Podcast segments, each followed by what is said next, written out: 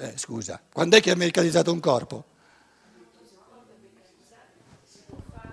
Ma scusa, quando è che è meccanizzato un corpo? Prendete una persona giovane, maschile o femminile, a 20 anni. È bello meccanizzato il corpo? Eh no, eh, se no non ha 20 anni. È molto di più che non ha 20, scusa. Io non ho mai detto che, ha il 100% macchina, però un corpo di 80 anni è per natura molto più meccanizzato che non un corpo di 20 anni, per natura. Cioè nel senso che è meno vitale. È meno vitale, scusa. Ma più meccanizzato significa meno vitale. Penso alla macchina, è chiaro, le parole le porta la macchina. Ma, scu- meccanizzato, non, io non ti ho mai detto che è diventato al 100% una macchina. Com'è? Capisce, è normale. Ma meno vitale significa più meccanizzato, scusa. Perché vuoi dire soltanto la parte negativa? Che vuol dire meno vitale? Che vuol dire? Cosa vuol dire con meno vitale? Meno forze. Com'è? Meno forze fisiche, meno forze proprio. Forze e che vuol dire? Eh, vuol dire che c'hai meno forza. Che c'hai più meno forza a 80 anni che a 20 hai una resistenza diversa. No? Quindi quelli che a vent'anni eh, interagivano fra di loro maggiormente come membra gli uni operanti dentro agli altri, adesso interagiscono un bel pezzo di più come i pezzi di una macchina, che sono esterni l'uno all'altro.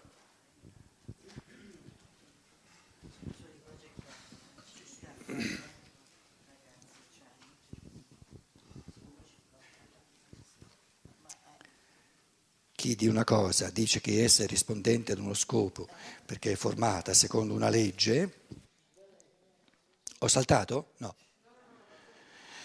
Ehm, perché è formata secondo una legge, può chiamare rispondenti ad uno scopo anche gli esseri della natura. Solo che questo conformarsi ad una legge non deve essere scambiato con quello dell'azione soggettiva umana. Per un vero finalismo è assolutamente necessario che la causa operante sia un concetto, il concetto del fine da raggiungere e precisamente quello dell'effetto, del fine da raggiungere, quello è l'effetto. Però l'effetto deve essere concettualizzato per avere il finalismo. E questo avviene solo nell'uomo. Nella natura però non è possibile in nessun luogo indicare dei concetti come cause. Nessun essere di natura ha nella sua testa dei concetti che operano come cause. Il concetto si mostra sempre solamente come nesso ideale fra causa ed effetto. Così come il concetto di una macchina è concetto che si mostra come nesso ideale fra causa ed effetto. Nella natura non si trovano cause che sotto forma di percezioni, non di concetti. Il concetto che diventa causa c'è soltanto nell'uomo e il concetto che diventa causa lo chiamiamo il fine, lo scopo che un uomo si prefigge. È un concetto che diventa causa. Il concetto dell'effetto diventa causa in chi lo concepisce.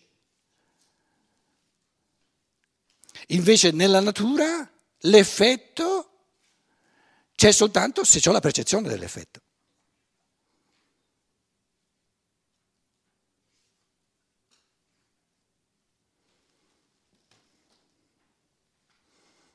Il dualismo può parlare di fini cosmici e naturali.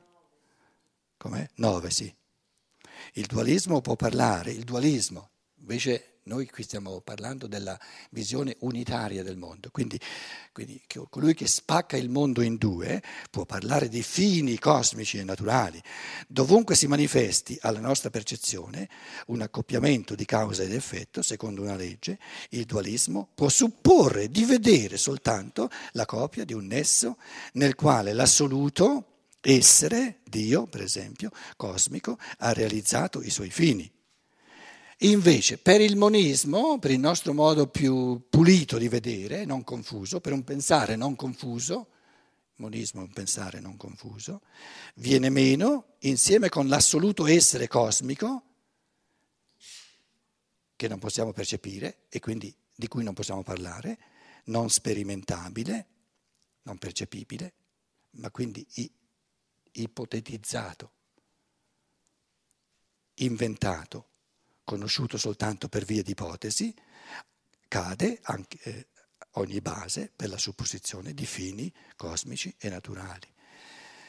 In altre parole, fini esistono soltanto nell'uomo.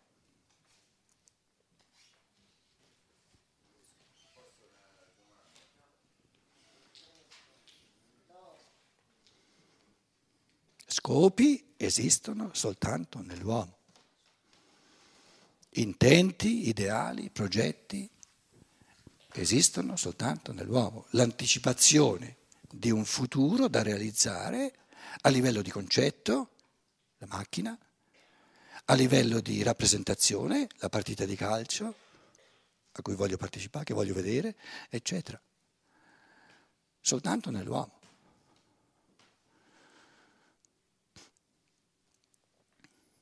Ma però Dio deve aver creato l'uomo secondo un fine, no?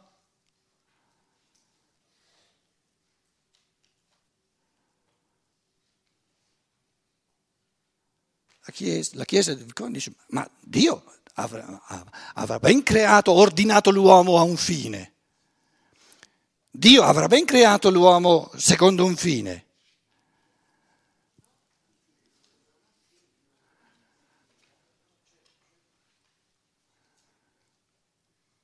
Faccio una proposta.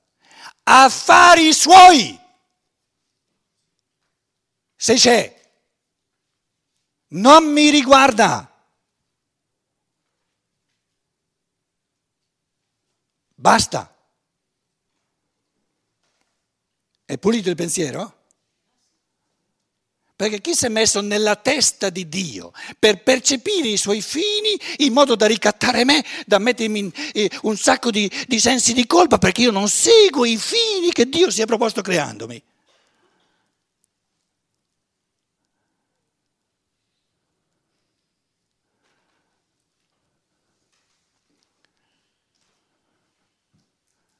Per certi, certi papi e cardinali pare che eh, li abbiano percepiti questi, loro sanno quale, quale fine Dio si è proposto creando l'uomo, loro lo sanno, io no, ma loro lo sanno. Hanno il telefono privato.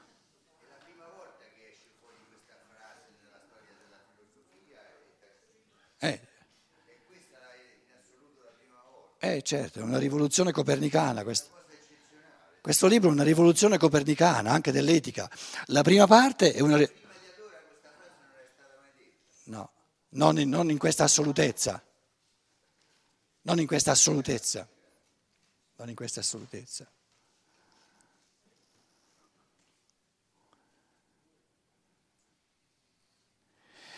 Però, allora adesso, eh, ma Dio deve aver avuto, ben avuto uno scopo, un fine creando l'uomo allora è un povero uomo, non è un Dio.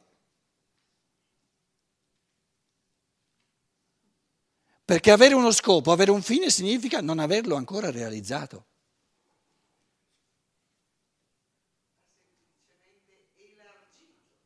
Cosa è elargito? No, no, no. Ha creato l'uomo. Per quanto mi riguarda, gli do il diritto di aver voluto soltanto me. Se voleva qualcosa d'altro, non mi riguarda. Quindi creando me ha soltanto il diritto di aver voluto me. Però io eh, adesso resto con me stesso. Chi sono io? Io non ho bisogno di, di, di, capotu- di prendere una, una, una, una, navicella spaziale per andare verso Dio. Ho la percezione di me stesso. Ho un, una facoltà pensante capace di, posso capirmi sempre meglio e, e di, di, me stesso ho un'infinità di percezioni del mio operare, di, quello che ho dentro, eccetera, eccetera, eccetera. No? Non sono soltanto percezioni del mio corpo, ma percezioni della mia anima, percezioni del mio spirito, all'infinito. Posso capirmi all'infinito, posso amarmi all'infinito, posso realizzarmi all'infinito, che mi interessa di, di andare là per avere, per avere come dire, eh, i suggerimenti sul istruzioni per l'uso. Sarebbe un poveraccio in canna se mi avesse creato in questo modo qui. Allora non avrebbe creato un uomo, avrebbe creato una macchina. Ma anche nella macchina gliela metti dentro l'idea di funzionamento. Perché se io ogni volta, se la macchina non funziona mai, e ogni volta per farla funzionare devo andare da, da chi l'ha creata, gli dico, ma eh, guarda tu, la, fai qualcosa d'altro.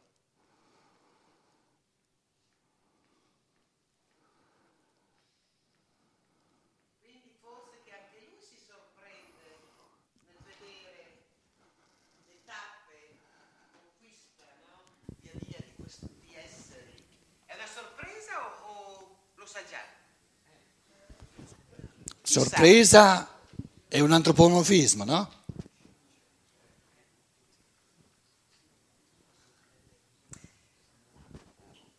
È una rinuncia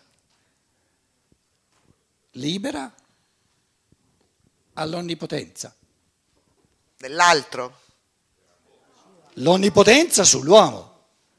L'onnipotenza significa io gestisco l'uomo in tutto e per tutto, solo così sono onnipotente come Dio.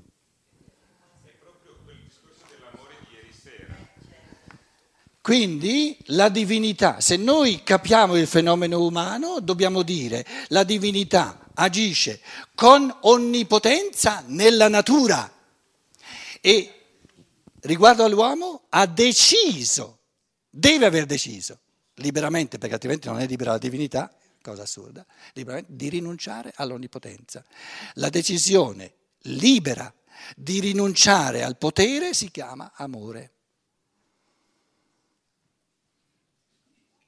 Quindi noi, percependo il fenomeno uomo, capendo il fenomeno uomo, capiamo che creando il fenomeno uomo, il creatore dell'uomo deve aver rinunciato alla sua onnipotenza, altrimenti non sorge la libertà umana.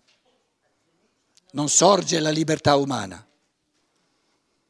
Invece la sua onnipotenza se l'è tenuta rispetto a tutte le pietre, a tutte le piante, a tutti gli animali.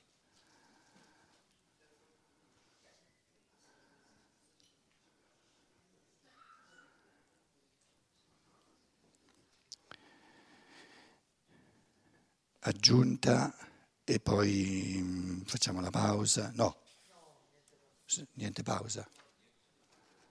Allora, l'aggiunta. Se si riflette spregiudicatamente su quanto è stato qui esposto, non si potrà giungere alla conclusione che l'autore, cioè Rudolf Steiner, negando il concetto finalistico per i fatti extraumani, si metta sullo stesso terreno di quei pensatori che, col respingere quel concetto, si creano la possibilità di intendere tutto ciò che sta fuori dell'agire umano e poi anche questo stesso come avvenimenti puramente naturali. Da questa interpretazione dovrebbe già pres- preservarci il fatto che in questo libro il processo del pensare viene presentato come puramente spirituale. Se qui si respinge il concetto finalistico anche per il mondo spirituale, che sta al di fuori dell'agire umano, ciò accade perché in quel mondo viene a manifestazione qualcosa di più alto di un fine che si realizzi, si realizzi nell'umanità. E se si dice errato il pensiero di un destino finalistico del genere umano pensato secondo il modello del finalismo umano, quel che si intende dire è che il singolo individuo si pone delle finalità e da tutte queste insieme si ha come risultato l'attività complessiva dell'umanità. Questo risultato è allora qualcosa di più alto delle sue parti che sono le finalità umane. Allora, questo, questa aggiunta cosa vuol dire? Um,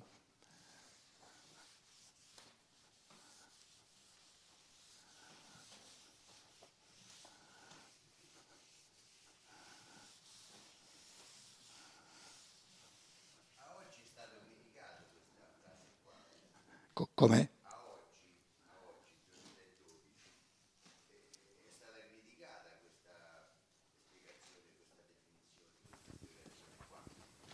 Cosa vuoi dire? Eh. L'idea dell'uomo aperto, diciamo. A, oggi, a oggi, no? E tutti gli studi che sono stati fatti dopo, rimane attuale questa frase qua. Eh certo. E, e qualcuno l'ha criticata, volevo sapere. Perché è un pensare confuso. Cioè, se, se la, la, neurobiologia, per esempio, no? Una cosa che ci siamo detto tante volte, detti tante volte. Qui le strutture del cervello, vi dicevo, no? Lei ti dice non c'è la libertà. Perché, eh, diciamo, Hirnforschung, l'analisi, la, la, la, l'investigazione dei fenomeni cerebrali ha dimostrato che, che tutti i fattori di coscienza sono dopo, prima avviene qualcosa nel cervello e dopo c'è eh, qualcosa nella coscienza un'immagine di sogno, un pensiero, un, lo scopo, l'intento di fare qualcosa, eccetera. No? Allora, siccome, scusa, siccome prima avviene qualcosa nel cervello e poi qualcosa nella coscienza, stando al fatto che la scienza naturale vede tutto in chiave di, di causa ed effetto, ciò che viene dopo non può essere la causa. Quindi la causa e il cervello e i fenomeni di coscienza sono l'effetto. I fenomeni di cervello sono liberi o sono, sono determinismi di natura? Sono determinismi di natura. Quindi questi, questi eh, neurobiologici, ne, neurobiologi pensano di averti dimostrato che non c'è la libertà. Allora resta la domanda, il pensiero è giusto o c'è uno sbaglio, c'è un errore, è confuso?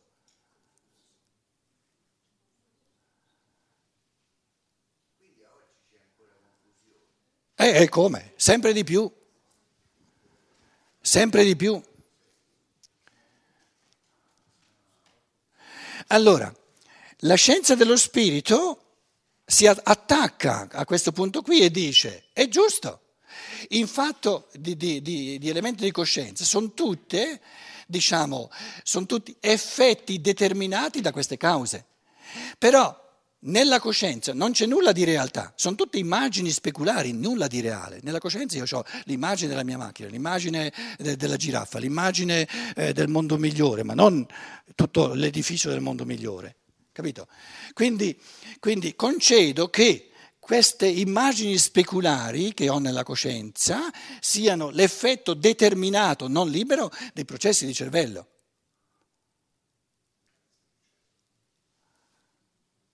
Adesso io chiedo, e il cervello chi l'ha creato?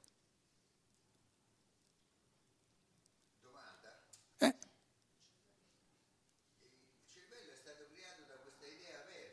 Il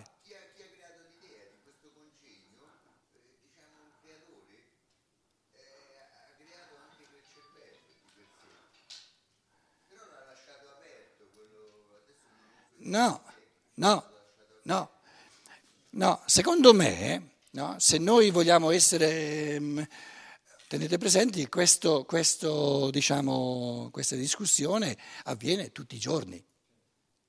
Quindi ogni scienziato dello spirito poi va a casa, ha i suoi amici, a questo punto ti pigliano. Ma di cosa stai parlando quando parli di libertà? Allora io vi dicevo già, prendiamo sul serio quello che stanno dicendo. Tu questo Wolf Singer uh, in Germania, in Italia ci sono delle persone, no?